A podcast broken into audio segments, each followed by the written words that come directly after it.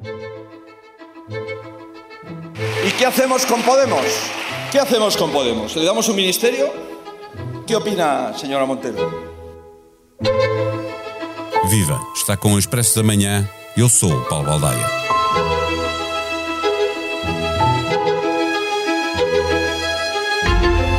Terá Pedro Sanches vendido a alma ao diabo e libertado o monstro do independentismo?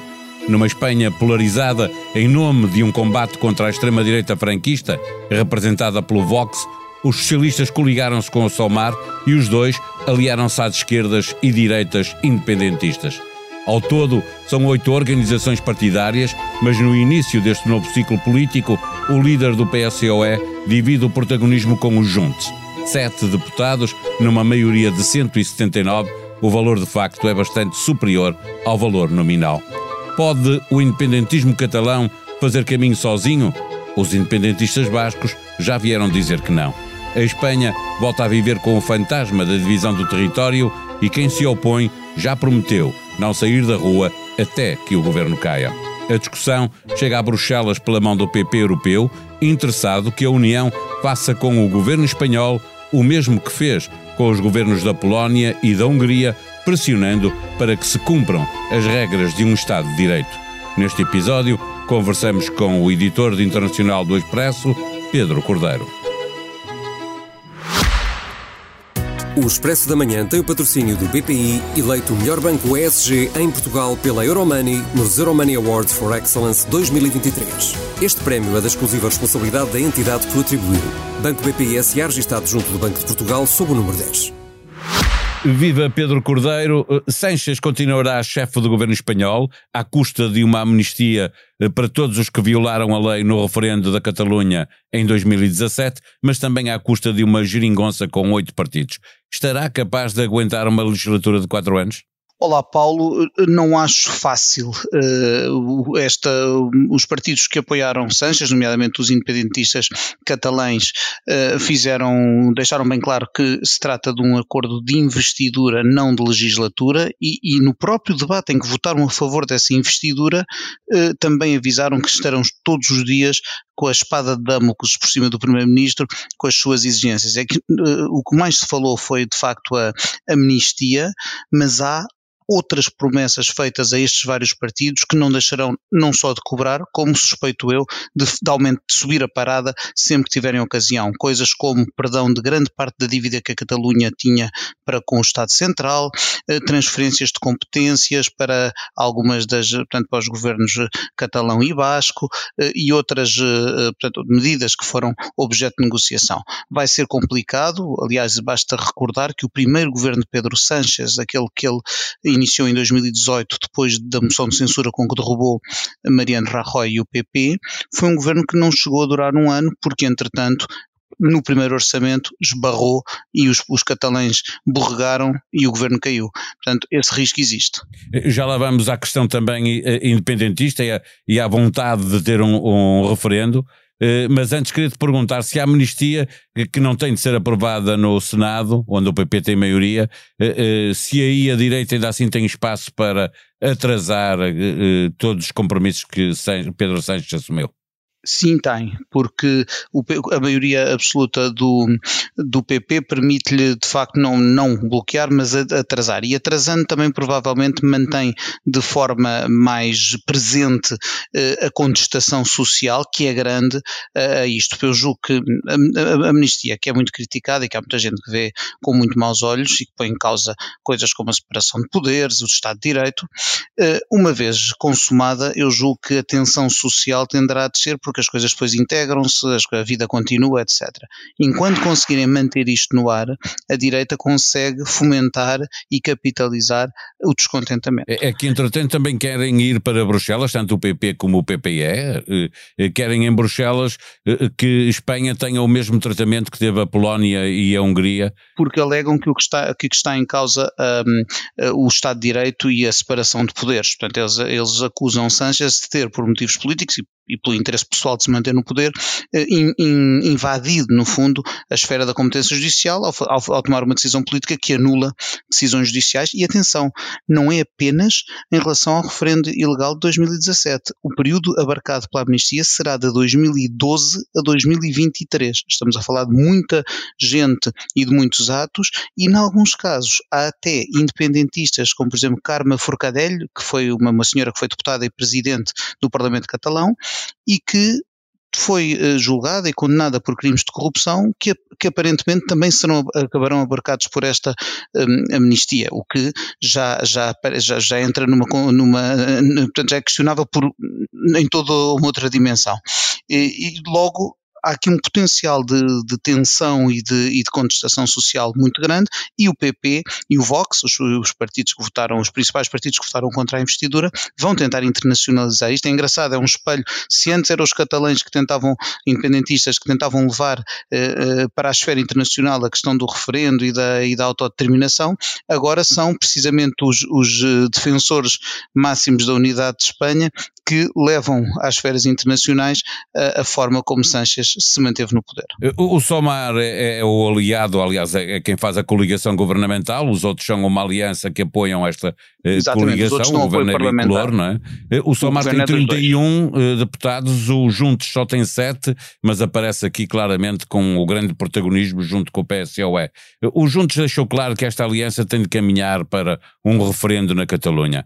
Tem a expectativa de que isso possa acontecer nesta legislatura ou sabem que é um longo caminho a percorrer? Eu julgo, eu julgo que não há ninguém que possa, dizer, que possa esperar com seriedade um referendo nesta legislatura.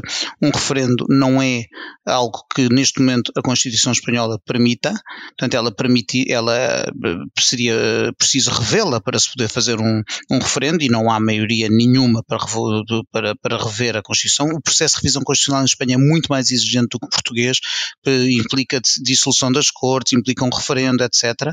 E portanto não há quaisquer condições políticas e também uma alternativa que seria fazer-se uma consulta, digamos, informal, eh, não válido, não vinculativa como referendo, seria um risco que eu acho que só se Pedro Sánchez fosse estúpido é que fazia, porque uma vez aberta essa caixa de Pandora... Sim, é assim, vinham logo os bascos, não é? E tudo. E qualquer sim. resultado, mesmo que dissessem que não era vinculativo, qualquer resultado que houvesse, os independentistas, sobretudo se favorável à independência, os nacionalistas catalães haviam de exigir que ele fosse aplicado, o que era um, um bom, quer dizer, o Carme e a Trindade, uma coisa... Ainda assim, este tipo de acordo uh, uh, solta novamente o monstro do separatismo? Sim, de alguma forma sim, porque mostra que quando, de, ao depender de, de, partidos desses para uh, se manter no poder, uh, Sanchez concede-lhes coisas que, embora ele diga que está dentro da Constituição e que o referendo não é algo que ele vá promover, a questão do referendo mantém-se nos mecanismos de diálogo permanentes que se criam entre o governo regional da Catalunha, que é dominado pelos, pelos nacionalistas, neste momento pela esquerda republicana, e o Estado Central. Mais do que tentar manter apertados os arames que seguram direita e esquerda na mesma, na mesma aliança, é a lógica eh, territorial que vai dominar a política espanhola eh, é isso que vai eh, sobrepor-se a todos os outros debates? Julgo que sim. Ou seja, mais do que esquerda e direita, porque realmente estamos a falar aqui de, de, uma, de uma investidura que junta os nacionalistas galegos que são de esquerda, nacionalistas catalães de esquerda e direita e nacionalistas bascos de esquerda e direita. Eu acho que vão ser as reivindicações eh, sectoriais de cada um destes partidos, eh, e por exemplo, imagino que a, elaboração do Orçamento de Estado para 2024 seja complicada. Essa talvez até já esteja coberta pela, pela negociação de investidura, mas o, o, daqui a um ano estamos, o Pedro Sánchez, se ainda for Primeiro-Ministro, estará a negociar o orçamento para 2025 eh, e terá outra vez de contentar essas capelinhas todas, o que uh, não é fácil. A maioria, como estávamos há pouco a conversar, uh, é formada por muitos partidos, mas o governo é bipolar. Uh, no Sumar já se começou a perceber que já há divisões, não é? O Podemos já, já está Sumar, a ameaçar é um iniciar, pois é uma coligação de é partidos é preciso ver esquerda, que o, é? o, Sumar é uma lista, de, é uma, uma, exatamente, é uma frente de esquerda, portanto, Yolanda Dias, que é a Ministra do Trabalho e que originalmente é do Partido Comunista, juntou no, no, neste movimento Sumar eh, todos os movimentos de esquerda esquerda à esquerda do PS. Imaginam que era em Portugal uma frente de esquerda que incluísse o, o, o PC, o Bloco de Esquerda, os Verdes, o, o Livre e mais uma série de, de, de pequenos partidos. Portanto, são, são algumas dezenas de, de forças políticas e nem todas pensam da mesma forma e, sobretudo, a grande fratura é com o Podemos, porque o Sumar ocupa o espaço à esquerda do PSOE que antes era do Podemos. Para grande amargura do antigo líder e agora retirado da política, Pablo Iglesias, que não é um homem fácil, e também das pessoas que ele deixou ainda do Podemos, que, por exemplo, vêm-se agora excluídas do, do governo. O, o, o, portanto, Yolanda Dias, quando escolher as pessoas do Sumar que vão ser ministros do novo governo, não vai incluir as figuras principais do Podemos, por um lado, e por outro lado, excluiu algumas figuras importantes do Podemos, de, até das listas de deputados do Sumar às legislativas de julho, a, principalmente Irene Montero, que é nada mais nada menos do que era a Ministra da Igualdade e é nada mais nada menos do que a mulher de Pablo Iglesias. E, e que já serviu para o próprio Feijó, líder do PP, eh, eh, criticar e ironizar com, com o, o, governo que tem mais mulheres na história de Espanha, mas que dispensa uma ministra da, da, da Igualdade. Ainda assim, última pergunta, Pedro, não é previsível que eh, exista já uma ruptura eh, do Podemos. Não, eu, não, até porque, repara, o, o, Podemos poderá, disse que ia, talvez formasse um grupo parlamentar à parte do Sumar, mas isso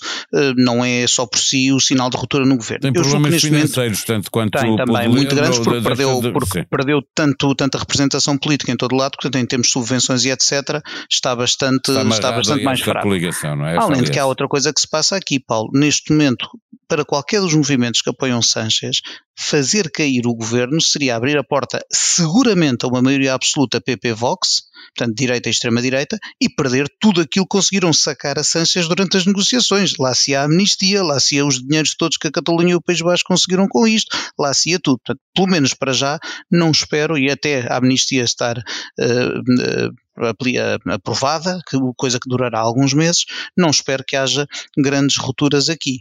Depois disso, logo se vê. Agora, conseguir levar esta legislatura até ao fim, até 2027, julgo que será uma tarefa hercúlea e dificilmente se concretizará.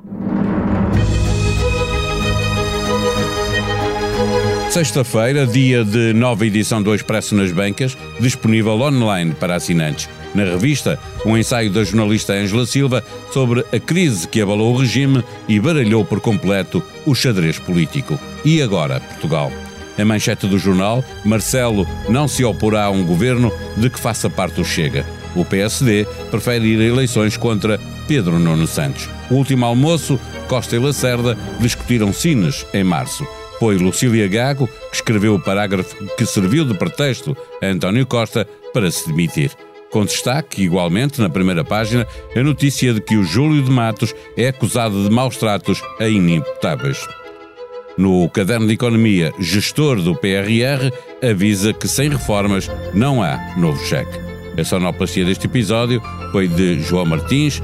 Tenham um bom dia, um bom fim de semana. Nós voltamos na segunda-feira. Até lá.